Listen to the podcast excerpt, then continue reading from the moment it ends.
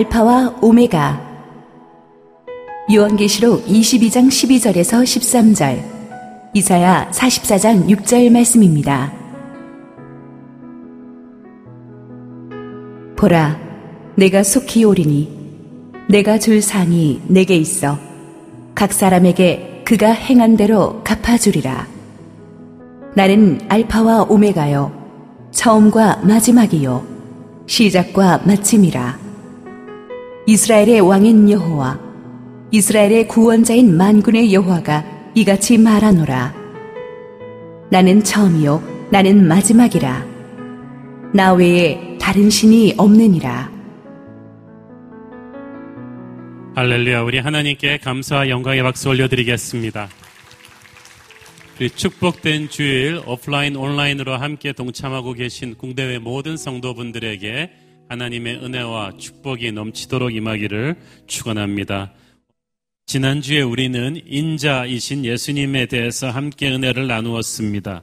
오늘은 예수님의 이름으로 주제 설교 시리즈 세 번째 토픽인 알파와 오메가이신 예수님을 함께 한번 묵상해 보기로 하겠습니다. 먼저 예수님께서 알파와 오메가이시라 함은 그분이 완전체라는 뜻입니다. 알파와 오메가는 헬라어 알파벳의 첫 글자와 마지막 글자입니다. 영어 알파벳의 A와 Z와 같죠. 한글로 치면 기역에서 희역까지 알파와 오메가라는 말은 그 당시 문맥에서 하나에서 열까지 즉 모든 것 완전체를 말하는 것이었습니다. 인간이 이룩한 지식 문명이 엄청난 것 같지만 아직 완전체이신 모든 지식을 포함하시는 예수님의 지식에 비하면 거대한 바다에 작은 물방울에 지나지도 않습니다. 우리가 연구하는 과학, 역사, 교육, 의학, 음악, 미술, 모든 분야의 학문이 알파 오메가이신 예수님의 지식 안에 다 들어가 있어요. 16세기 독일의 유명한 천문학자 케플러나 프랑스의 천재 수학자 파스칼, 영국의 셰익스피어 같은 문인, 독일의 바하 같은 음악가, 이태리 르네상스의 미켈란젤로 같은 화가들 모두 예수님을 경외하는 크리스천들이었습니다. 그들은 하나같이 학문을 하기 전에 예술 작업을 하기 전에 기도하며 하나님의 영감을 받고 시작한다고 했어요. 모든 학문의 완전체가 바로 알파 오메가이신 예수님이십니다. 인간이 지식 문명이 발달했다고는 하지만 아직 인간이 모르는 것이 너무나 많습니다. 이 코로나 바이러스 앞에 쩔쩔매는 인류를 보십시오. 연말이나 돼야 백신이 나온다고 하는데 인간이 손도 대지 못하는 이해할 수가 없는 불치병, 전염병, 난치병들이 너무 많습니다. 인간은 배우면 배울수록 그러므로 겸손해야만 됩니다. 저는 다섯 개 분야의 박사학위를 갖고 계셨던 굉장히 세계적인 석학의 한 간증을 들은 적이 있습니다. 그는 이렇게 말했어요. 저는 배우면 배울수록 자신이 얼마나 무식한지를 깨닫게 됩니다. 하나님의 지혜가 얼마나 큰 것인가를 깨닫게 됩니다. 어떠한 지식도 어떠한 지혜도 알파 오메가이신 예수님을 벗어날 수는 없습니다. 우리가 없는 것 같아도 예수님이 있다 그러면 있는 것이고 우리가 있다고 해도 예수님께 없으시면 없는 거예요. 모든 지식의 완성체가 바로 예수님이시기 때문입니다. 또한 주님이 알파 오메가 완전체이시라 함은 주님 외에 그 다른 어떤 신도 있을 수가 없다는 것을 말합니다. 이사야서 44장 6절을 보십시오. 이스라엘의 왕인 여호와 이스라엘의 구원자인 만군의 여호와가 이같이 말하노라 나는 처음이요 나는 마지막이라 나 외에 다른 신이 없느니라 자 나는 처음이요 마지막이라는 말 바로 다음번에 나 외에 다른 신이 없다는 말이 나오죠. 이것은 세상의 모든 열방이 섬기는 신들이 다 거짓된 신임을 말하는 것입니다. 그것은 인간의 욕망이 만들어낸 거짓된 신들이에요. 그래서 우상숭배를 하나님이 싫어하시는 거예요. 우상신들이라는 것이 인간들의 가슴 속에 있는 음란과 폭력과 욕심이 흘려나가서 만들어 놓은 거예요. 황금 송아지 우상 기억하시죠? 황금을 사랑하고 음란을 사랑하는 그들이 그냥 만들어 준 거예요. 자기가 만들고 자기가 거기다가 경배를 해요. 얼마나 어리석습니까?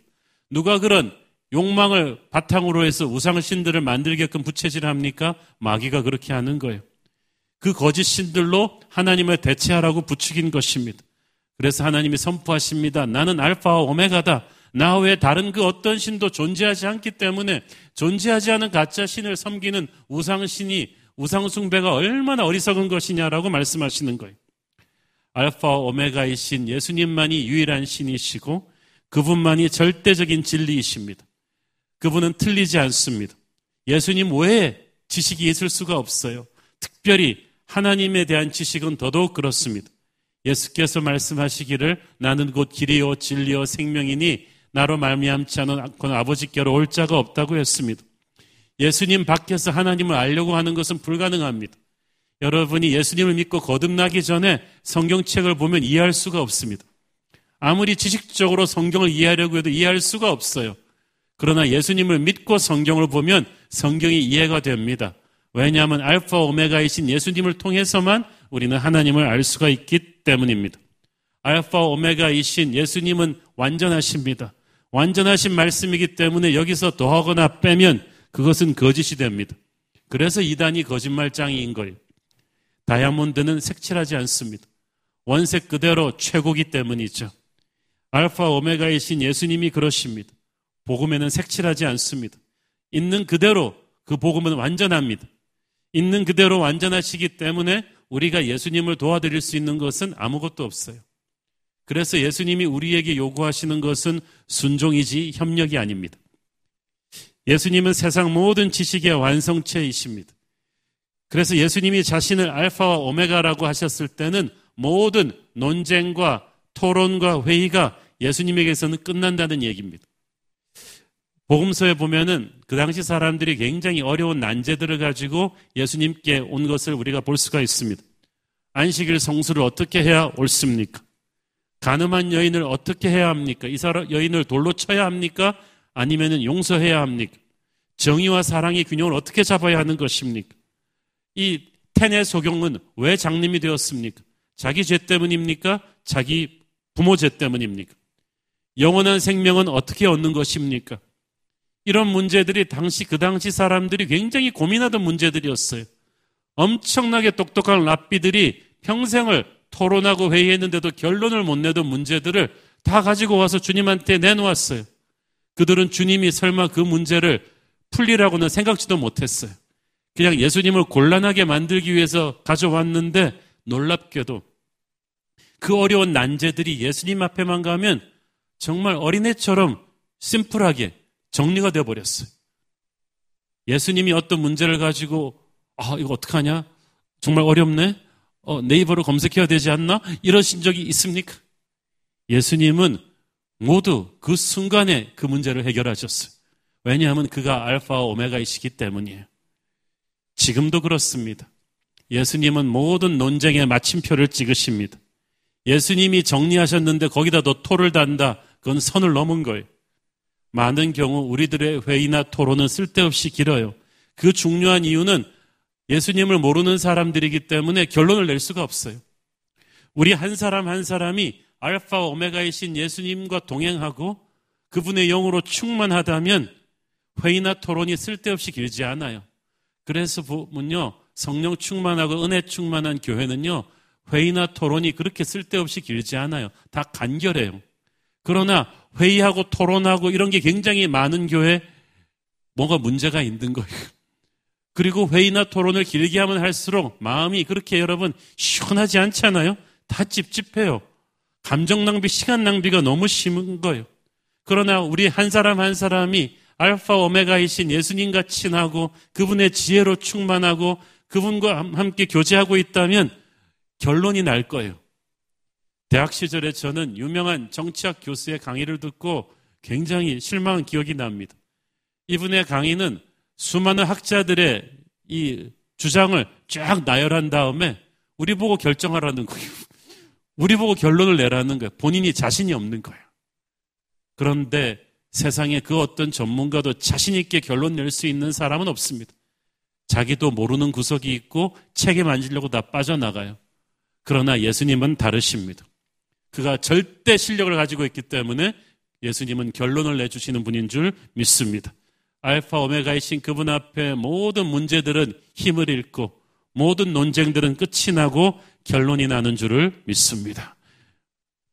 알파 오메가이신 예수님은 시간의 주인이십니다. 창세기 1장 1절은 태초에 하나님이 천지를 창조하시니라는 말로 시작합니다. 여기서 태초라는 말을 영어 성경에 보니까 in the beginning, 시간의 절대적인 처음의 시작을 주님이 하셨다는 거예요. 여러분, 우리가 지금 이 과거, 현재, 미래 이 시간 속에 살고 있던, 있는 것은 누군가가 영혼 속에 어떤 누군가가 딱 점을 찍으면서 시간을 시작하셨기 때문이에요. 우리가 깨닫고 있는 이 시간은 예수님의 손에 의해서 시작이 되었어요. 그는 시간을 만드신 분이십니다. 계시록 1장 8절을 보십시오. 주 하나님이 이르시되 나는 알파와 오메가라 이제도 있고 전에도 있었고 장차 올 자요 전능한 자라 하시더라. 이 말씀을 보세요. 이제도 있고 전에도 있었고 장차 올 자다. 그 말은 무슨 말이냐면 과거, 현재, 미래를 동시에 한꺼번에 한눈으로 보면서 주관하시는 분이 그분이시라는 거예요. 즉, 우리처럼 3차원적인 시간에 구애받지 않는 분이 바로 주님이십니다. 우리가 시간을 거꾸로 거슬러 가고 앞질러 가는 타임머신 이야기를 SF 영화나 드라마에서 많이 보죠. 그러나 예수님은 그 누구에게도 타임머신의 능력을 주지 않았습니다. 오직 알파 오메가이신 주님만이 과거, 현재와 미래를 관통하시는 타임머신이세요. C.S. 루이스는 하나님의 시간은 인간의 시간과는 달리 마치 소설을 쓰고 있는 작가의 시간과도 같다고 했습니다. 소설 속의 주인공은 과거, 현재, 미래의 그 선으로 쭉 이동하고 있지만 이 소설을 쓰고 있는 작가는 주인공과 같은 시간의 프레임 속에 갇힐 필요가 없어요. 작가는 그 시간의 주인공의 과거, 현재, 미래를 동시에 보고 있기 때문에 과거를 다시 고쳤을 수도 있고 미래의 결과를 바꿀 수도 있죠. 그래서 성경에는 보면 죽게는 하루가 천년 같고 천년이 하루 같다는 말이 나옵니다. 주님께는 그 시간을 보는 것이 우리가 느끼는 것과는 다르다는 거예요. 그래서 여러분이 성경을 읽을 때 많은 경우 좀 미스테리한 많은 부분들이 주님께서 과거, 현재, 미래를 우리와는 다르게 주관하시는 시간의 주관자이심을 알 때 조금 이해할 수가 있습니다. 성경에 나오는 수많은 예언들이 그렇습니다. 예를 들어 하나님께서 다니엘을 통해서 다가올 제국들의 미래를 예언하시잖아요. 페르시아, 헬라, 로마 제국들이 언제 어디서 누구에 의해서 시작되고 어떻게 갑자기 망하고 어떻게 번성해 나가는지를 아주 상세하게 예언합니다. 그 어떤 인간적인 논리로 패턴을 만들 수가 없는 불규칙한 역사인데 하나님께서 마치 정확하게 어제 일을 보는 것처럼 미래 일을 말씀하세요. 감탄스럽습니다. 그래서 구약 성경에 보면 이런 식으로 마치 미래를 어제 일처럼 말하는 이런 예언들이 굉장히 많이 나옵니다. 처녀가 잉태해서 아들을 낳으리라는 예수님의 탄생에 대한 예언은 일이 이루어지기 700년 전에 이사야를 통해서 예언되었어요. 베들레헴에서 태어난다는 것 사실마저도 예언되었어요.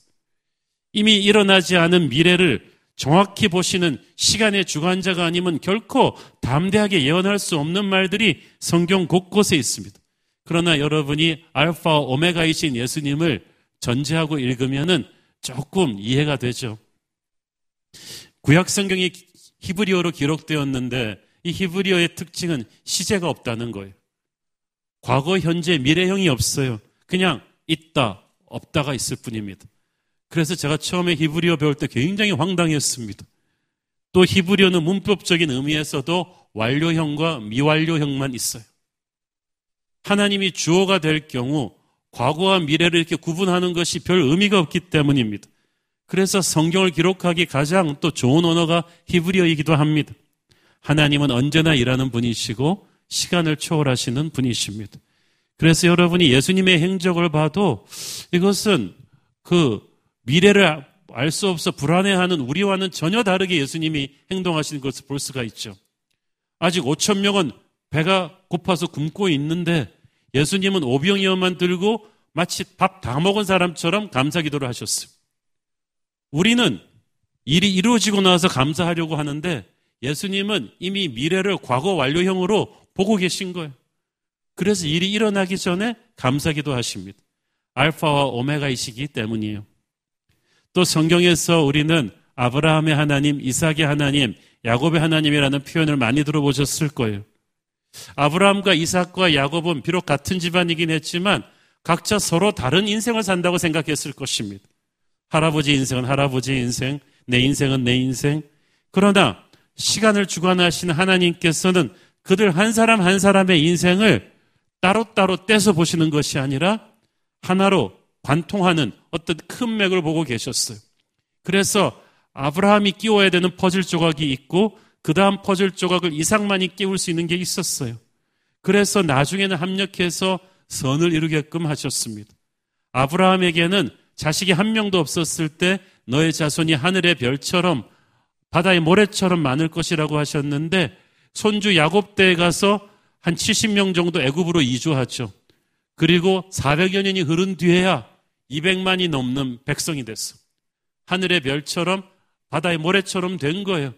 그리고 그 백성을 출애굽 시킬 때 모세에게 나타나셔서 그렇게 말씀하십니다.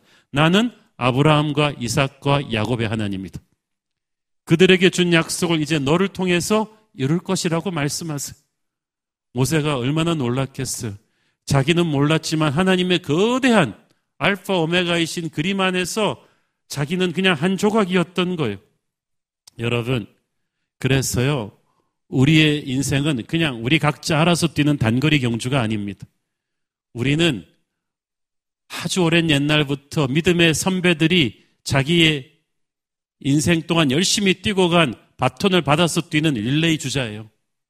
우리는 아브라함과 이삭과 야곱과 모세와 다니엘과 예수님과 바울을 통해서 전달되어 온 바톤을 받아서 우리 시대에 뛰는 거예요. 그래서 우리는 우리에게 바톤을 넘겨주기까지 우리 믿음의 선진들이 어떻게 살았는지를 감사하는 역사의식이 있어야 되고요. 이제 우리가 앞으로 바톤을 넘겨줄 우리 믿음의 후세들을 위해서 최선을 다해서 씨를 뿌리는 비전 의식이 있어야 되는 거예요.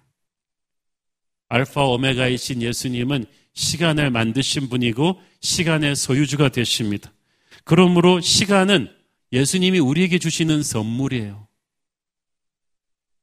허투루 써서는 안 돼요. 하루하루 우리가 오늘도 살아있다는 것은 살려두시기 때문이고 살려두시는 것은 목적이 있어서입니다. 우리가 적당히 써버릴 수 있는 오늘 하루는 어제 죽었던 그 누군가가 그토록 살고 싶어 했던 내일이었어요. 그런데 그분은 하늘나라로 가셨고 우리는 살려놓으셨다. 그것은 그분이 못하는 우리만이 해야 될 하나님의 사명이 있기 때문입니다. 시간을 귀하게 사용하셔야 됩니다. 아브라함이 해야 될 일이 있었고 이삭이 할 일이 있고 야곱이 할 일이 또 달랐어요. 그러므로 이 거대한 주님의 역사에서 우리 한 사람 한 사람이 자기에게 주어진 선한 싸움을 다 싸우는 것이 얼마나 중요한지 몰라요. 지금 우리에게 주어진 시간 함부로 쓰지 말고 하나님이 우리에게 맡겨준 사명을 최선을 다해서 감당하는 저와 여러분 되기를 축원합니다. 예수님은 모든 것의 알파 시작이 되십니다. 계시록 22장 13절을 보세요.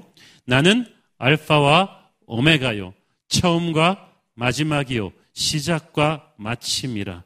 예수님은 모든 것의 시작이 되십니다. 여러분, 시작이 반이라는 말이 있죠? 시작하는 게 정말 힘들어요. 아무리 대기업 임원이라도요, 치킨집이라도 창업해 본 사람의 마음과도 전혀 다른 거예요. 무에서 유를 창조하는 거, 맨 땅에서 뭔가를 시작하는 거 정말 힘듭니다. 비행기도 처음 어, 테이크오프해서 이륙할 때 기름에 엄청난 부분을 써요. 우주선도 지구선, 지구 중력권 밖으로 보내면은 거의 게임의 반은 끝난 거라고 합니다. 그만큼 시작하는 게 힘든데 예수님께서 이 세상을 시작하셨습니다. 천지 만물을 시작하셨어요. 작은 가게 하나 시작하는 것도 힘든데 이 우주를 이 천지 만물을 시작하는 게 얼마나 엄청난 일입니까? 그것도 그냥 대충 하신 게 아니에요. 창세기 1장을 보시면 얼마나 하나님이 질서 있게 빛과 어둠을 창조하시고 땅과 바다를 만드시고 하나만 타이밍을 놓쳐도 하나만 실수를 해도 큰 사고가 나는 일을 정확하게 하셨는지를 알 수가 있어요.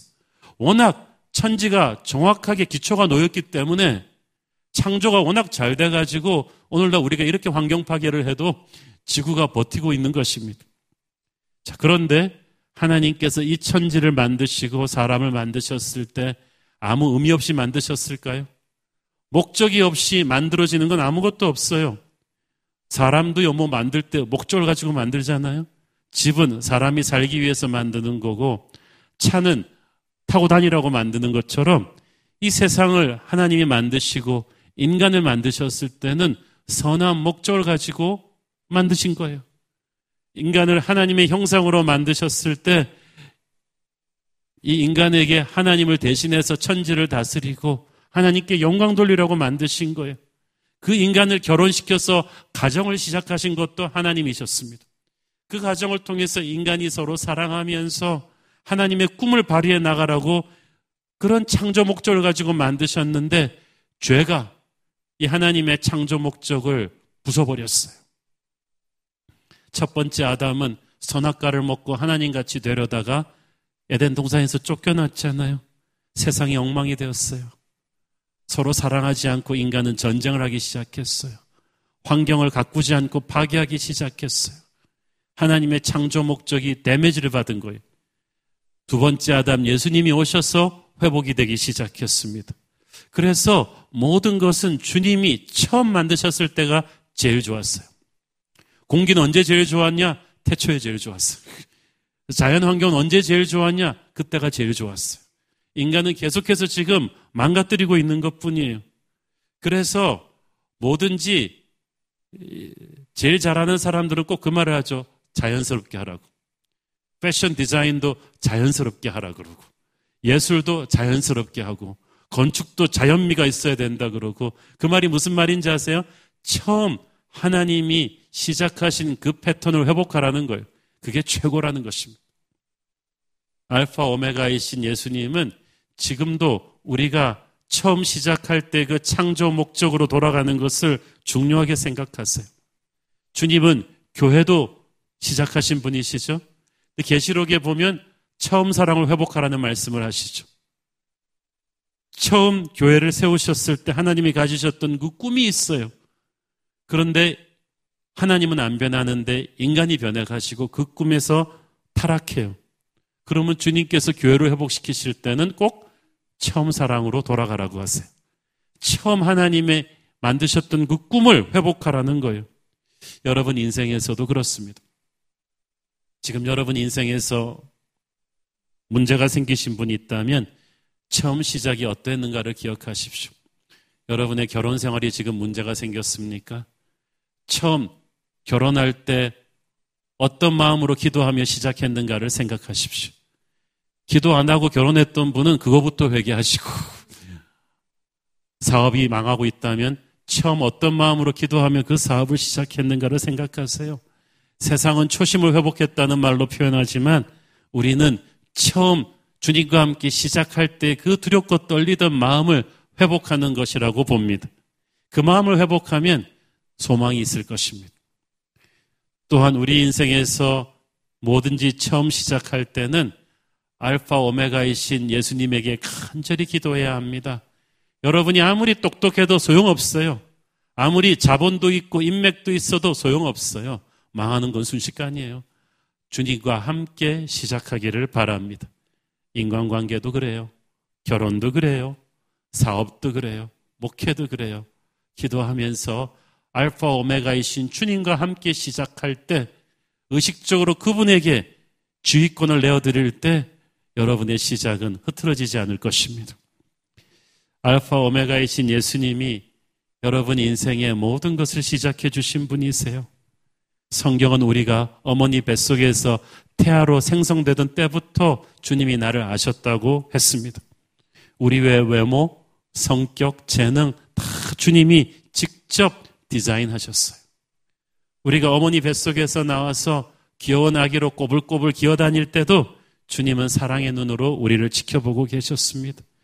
우리가 처음 아장아장 걷기 시작했을 때, 처음 말하기 시작했을 때, 처음 주일학교에서 기도하고 찬양했을 때, 처음 코피 터졌을 때, 처음 학교 가기 시작했을 때도 주님은 우리와 함께 계셨습니다. 우리가 처음 사랑에 빠졌다가 실현했을 때, 첫 직장에 들어갔을 때, 첫 가정을 꾸렸을 때, 처음 실패를 경험했을 때, 처음 시험에서 망해가지고 울고 있을 때, 우리 인생의 모든 시작에 주님이 함께 하셨어요. 우리가 주님을 모르고 있었을 때도 주님이 함께 하셨습니다. 그러므로 주님은 우리의 모든 것을 알고 계십니다.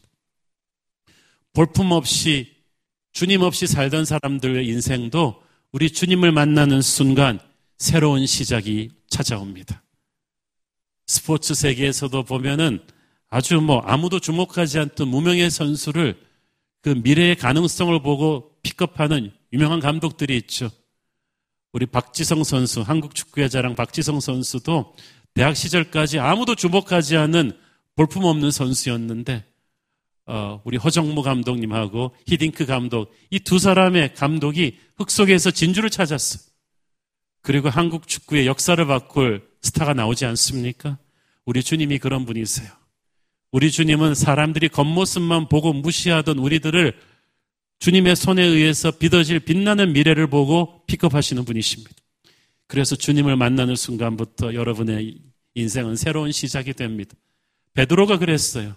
아무도 그 다혈질의 그 우락부락한 갈릴리 어부가 훗날 그 거대한 초대교회를 이끌고 갈 그런 핵심 지도자가 되리라고는 아무도 생각하지 않았어.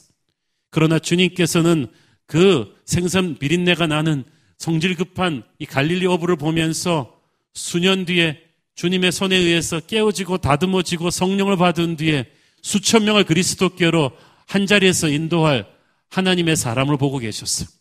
그래서 주님이 픽업하신 거예요. 알파 오메가가 되시는 예수님께서는 우리 자신도 모르는 우리의 미래의 가능성을 보고 계세요. 그러므로 여러분, 함부로 자기를 평가절하하지 마십시오. 우리는 이해할 수 없어도 우리의, 우리 자신도 알지 못하던 위대한 꿈을 갖고 계신 그분의 인도하심에 자신의 인생을 의탁하십시오. 그것이 최고의 인생 투자입니다. 개인뿐 아니라 교회도 그렇습니다. 10년 전 새로운 교회가 처음 이 땅에 태어날 때 아무도 오늘의 이런 dynamic한 사도행전적인 교회의 부흥을 생각하지 못했습니다. 그러나 주님은 우리와 함께 계셨습니다. 저는 첫 준비 기도 모임, 두렵고 떨리던 마음으로 시작되던 그 첫 예배를, 첫 번째 세가족 기술을, 첫 번째 뉴젠 주일학교 학생들을 지금도 다 기억하고 있습니다. 우리 주님 다 기억하고 계실 거예요. 그때 주님은 우리도 그때 보지 못하던 새로운 교회의 미래를 보고 계셨고 또 앞으로의 미래도 보고 계실 것입니다. 저는 주님께서 늘 우리의 시작을 보고 계신다는 사실을 여러분이 잊지 않기를 바랍니다. 주님은 모든 것의 시작이시지만 또 모든 것의 마침이 되십니다. 그는 오메가이십니다. 야구는 9회 말부터란 말이 있죠. 끝날 때까지는 끝난 게 아니에요. 제가 보니까 모든 프로야구 팀들의 승부처가 8회 9회더라고요. 8, 9회 때까지는 몰라요. 한일전도 다 8회 9회에서 뒤집어져요. 그 마지막 순간의 그 역전극. 그래서 마지막까지 최선을 다해서 마무리하는 게 강팀이에요. 믿음의 경주도 그렇습니다. 사실 시작을 기운차게 잘했어도 끝까지 완주하는 건 어려워요. 처음에는 다들 흥분해가지고 으쌰으쌰 하면서 왁 하고 시작했는데 한참 믿음의 경주를 달리면서 마지막 결승선을 가려고 뒤로 돌아다 보면 옆에 있는 사람이 별로 없어. 그래서 주님께서는 요한계시록에서도 네가 죽도록 충성하라 끝까지 충성하라고 하시는 거예요. 완주하는 게 중요합니다, 여러분. 제가 20대 중반 신학교 졸업반 시절에 당시 미국의 유명한 복음주의 설교자요, 목회자였었던 에드먼드 클라우니 교수님의 마지막 목회학 강의를 들었습니다. 그 당시도 연배가 벌써 70이 넘어가시던 어르신이셨는데 정말 뛰어난 설교자요, 심성이 따뜻한 훌륭한 목회자 선배였습니다. 팀 켈러 목사님 가르치셨고 제가 마지막 기수 설교학을 배웠습니다. 그분이 신학교 졸업을 앞둔 우리 목회자, 젊은 목회자들에게 좀 비전의 말씀을 주실 줄 알았는데 눈을 지그시 감으시더니 이렇게 말씀하시는 거예요. 여러분 중에 3분의 1만이 명예롭게 목회자로 은퇴하게 될 것이고 나머지 3분의 2는 어떤 이유에서건 중간에서 목회를 그만두게 될 것입니다. 우리 깜짝 놀랐어요. 아니 시작도 하기 전에 왜 우리 대스승님께서 우리한테 이런 말씀을 했더니 클라우니 교수님이 내 세대가 그랬습니다. 현재까지 우리 미국 목사들 전체 통계가 그렇습니다. 중간에 목회자들과 선교사님들을 주저앉히는 영적인 공격이 너무 심해서 돈 문제, 이성 문제, 명예와 욕심 문제, 그 밖에 영적인 탈진, 교회 분열 여러 가지 문제로 인해서 수많은 목회자들이 중간에서 목회의 길을 포기하고 3분의 1만 결승선을 통과한다는 거예요. 그래서 제군들 제가 꼭 부탁드리고 싶습니다. Finish strong. 끝까지 완주하십시오. Fight the good fight. 선한 싸움을 끝까지 싸워 주십시오. 끝까지 결승선을 통과하기를 바랍니다. 그로부터 30여 년이 지난 지금까지 저는 한 번도 그 우리 은사님의 말씀을 잊어본 적이 없습니다. 정말 목회는 어려웠습니다. 수도 없이 그만두고 싶고 힘들 때마다 저는 그 말씀을 생각하면서 주님, 제가 끝까지 완주할 수 있도록 홈런을 치는 목사는 못 돼도 끝까지 완주할 수 있도록 신실하게 완주할 수 있도록 도와주세요. 하면서 이렇게 살아왔어요. 로마 지하 감옥에 갇혀서 죽음을 눈앞에 둔 사도 바울이 자기 제자 디모데에게 남긴 마지막 말이 그것이었어요. 디모데 후서 4장 7절 8절. 나는 선한 싸움을 싸우고 나의 달려갈 길을 마치고 믿음을 지켰으니 이제후로는 나를 위하여 의의 면류관이 예비되었으므로 주 곧 의로우신 재판장이 그날에 내게 주실 것이며 내게만 아니라 주의 나타나심을 사모하는 모든 자에게도 니라. 저는 여기서 바울이 나의 달려갈 길을 마쳤다. I have finished the race. 이 말이 큰 울림으로 와닿습니다. 바울은 뛰어난 학자요, 목회자요, 교회 개척자였지만 저는 무엇보다 바울이 믿음의 경주를 완주한 사람이라는 것이 정말 감동이 됩니다. 이 바울이 그냥 시간만 죽이면서 완주한 거 아니에요. 이 바울이 완주한 이 기간 동안에 얼마나 많은 마귀의 공격을 받았는지 몰라요. 바울이 이렇게 많은 성경책을 쓰시고 교회들을 세우고 제자를 양육하는 동안에 마귀가 손 놓고 있었겠습니까? 바울은 수없이 많이 매맞고 돌 맞고 쫓겨나기도 하고 감옥에 갇히기도 하고 밥도 굶고 배가 난파되기도 하는 고생을 수도 없이 하면서도 결코 포기하지 않았어요. 왜? 알파 오메가이신 주님이 그가 완주할 수 있도록 도우셨기 때문이에요. 완주한 사람만이 의의 멸류관을 받을 것입니다. 여러분, 많은 분들이 죽음을 두려워합니다. 그러나 알파 오메가이신 예수님이 죽음 너머까지 우리의 손을 잡고 가실 거예요. 우리가 세상에 태어날 때부터 우리는 몰랐지만 주님이 우리와 함께 계셨잖아요. 우리가 어머니 뱃속에서 나올 때부터 주님의 손을 잡고 나왔어요. 이제 우리가 세상에서 마지막 호흡을 들이킬 때도 주님께서 우리의 손을 잡고 가실 거예요. 아무도 죽음 너머로 우리와 함께 가지 못합니다. 여러분의 사랑하는 배우자가 여보 우리는 한날 한시에 같이 죽어서 원앙이 되어 있다 이 말을 절대 믿으면 안 돼. 그 누구도 같이 못 갑니다. 죽음 너머로 여러분의 손을 잡고 가실 분은 알파와 오메가이신 예수님 뿐입니다. 그러므로 그분의 손을 꼭 잡고 계십시오. 그러면 평안할 수 있습니다. 예수님은 알파 오메가로 가는 중간 과정에서도 우리와 함께 하십니다. 그분이 시작하시고 그분은 끝에서 또 우리 기다리시는 분이 아니세요. 그분은 우리를 시작해 하신 다음에 중간 과정에서 계속 함께 동행하시는 분이십니다. 같이 가실 거예요. 여러분 그거 아세요? 대부분의 사람들이 그만둘 때 시작할 때 그만두는 사람 별로 없어요. 그때는 다들 흥분해가지고 안 그만둬요. 끝날 때 그만두는 사람도 별로 없어요. 이미 이제 다 된 밥인데 그만두지 않아요. 대부분의 그만두는 사람은 중간에 그만둡니다. 그래서 이 중간지대가 중요해요. 우리가 시작할 때도 주님이 필요하고 끝낼 때도 주님이 필요하지만 이 중간지대 그 무엇보다 주님이 필요합니다. 사람의 인생도요, 부록의 나이, 중년으로 접어들 때 정말 중요합니다. 40대 잘 들으세요. 우리나라 남자 사망률 가장 1위가 40대예요. 40대가 직장에서도 중간에 낀 세대라 가지고 스트레스도 제일 많고요. 인생 전반전이 이제 후반전으로 가는 때라서 온 몸과 마음으로 피로가 몰려와요. 그래서 남자들이 제2의 사춘기가 40대부터 시작돼요. 괜히 막 드라마 보다가 막 울기 시작하고 부인이 큰 소리로 말하면 막 가슴이 떨리고 막 어, 위에 부모님 계신데 또 밑에 자녀들이 있어서 낀 소리 낀 세대가 돼가지고 어쩔 바를 모르면서 이 중간 과정에서 지치고 힘든 중년 세대는 알파 오메가이신 주님의 도움이 절실히 필요합니다. 빌립보서 1장 6절을 보십시오. 너희 안에서 착한 일을 시작하신 이가 그리스도 예수의 날까지 이루실 줄을 우리는 확신하노라. 시작하신 이가 이루실 것이다. 예수님께서는 시작해 놓고 손 떼는 분이 아니십니다. 착한 일은 우리를 구원하신 사건을 말해요. 우리를 구원하신 주님이 이제 우리가 구원받은 백성으로 이 믿음의 선한 싸움을 완주할 수 있도록 끝까지 손을 잡고 사망의 음침한 골짜기를 가든 푸른 초장을 가든 반드시 우리 손을 잡고 이 경주를 끝내게 하실 것이라는 거예요. 중요한 건 우리가 그분의 손을 놓지 않는 거예요. 출발선과 결승선만이 중요한 게 아니고 그 중간 과정이 중요하다는 사실을 우리는 이스라엘 백성들의 광야 40년을 보면 알 수가 있어요. 애굽 노예 생활에서 해방되고 홍해를 건너자마자 약속의 땅에 간 게 아니잖아요.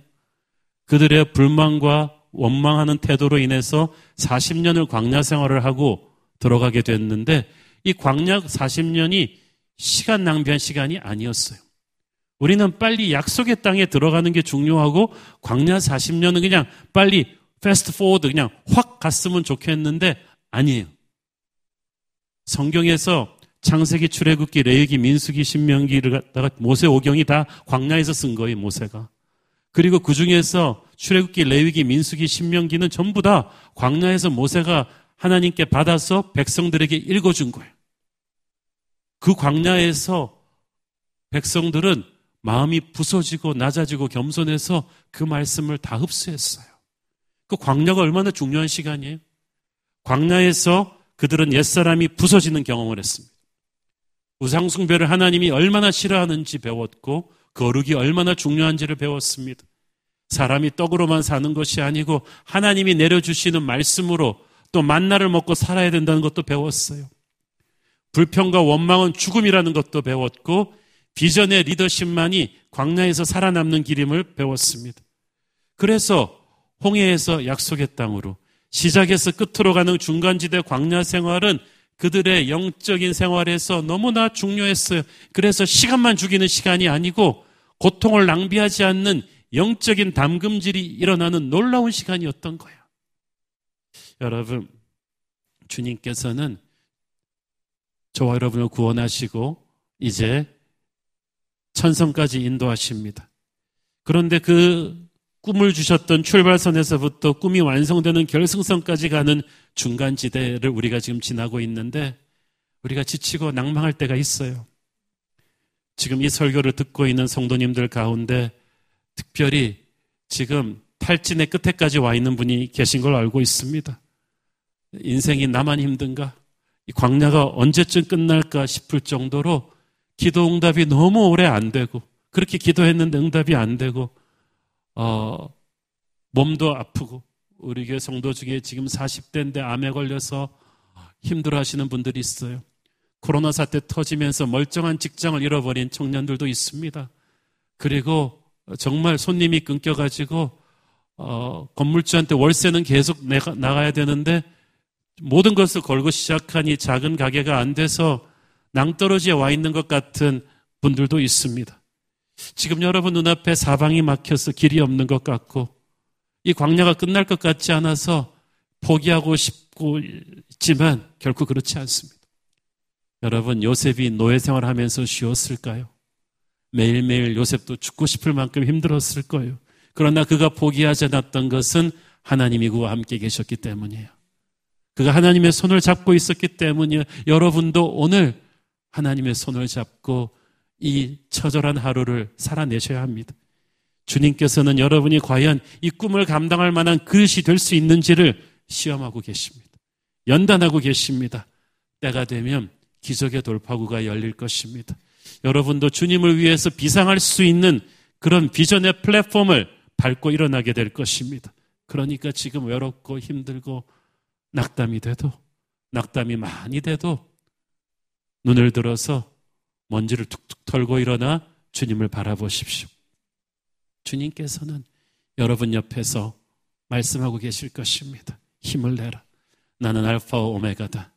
너를 이 세상에 태어나게 하고 너의 마지막 호흡이 닿을 때까지 너와 함께할 하나님이다. 이 비전을 네게 주며 시작한 것도 나다. 내가 너를 구원했다. 그리고 내가 너로 하여금 이 선한 싸움을 싸우게 한다. 너를 통해 내가 거는 기대가 있다. 너만이 이루어질 수 있는 꿈이 있다. 마귀가 너를 무서워할 것이다. 이 비전이 어떻게 마무리될지 나는 결승선에서 너를 기다릴 것이다. 너는 이 과정을 반드시 이겨내고 사도 바울처럼 다니엘처럼 결승 테이프를 끊고 나의 품에 안길 것이다. 내 손을 잡고 힘을 내라. 오늘 알파 오메가이신 주님의 그 음성을 듣고 힘을 내서 선한 싸움을 다 싸우는 저와 여러분 되기를 축원합니다. 기도하겠습니다. 사랑하는 아버지, 은혜를 감사합니다. 오늘 이 시간에 알파와 오메가 되시는 주님을 우리의 구주로 다시 한번 선포합니다. 주님, 일어나 주님 손잡고 다시 시작하게 하옵소서. 예수님 이름으로 기도했습니다. 아멘.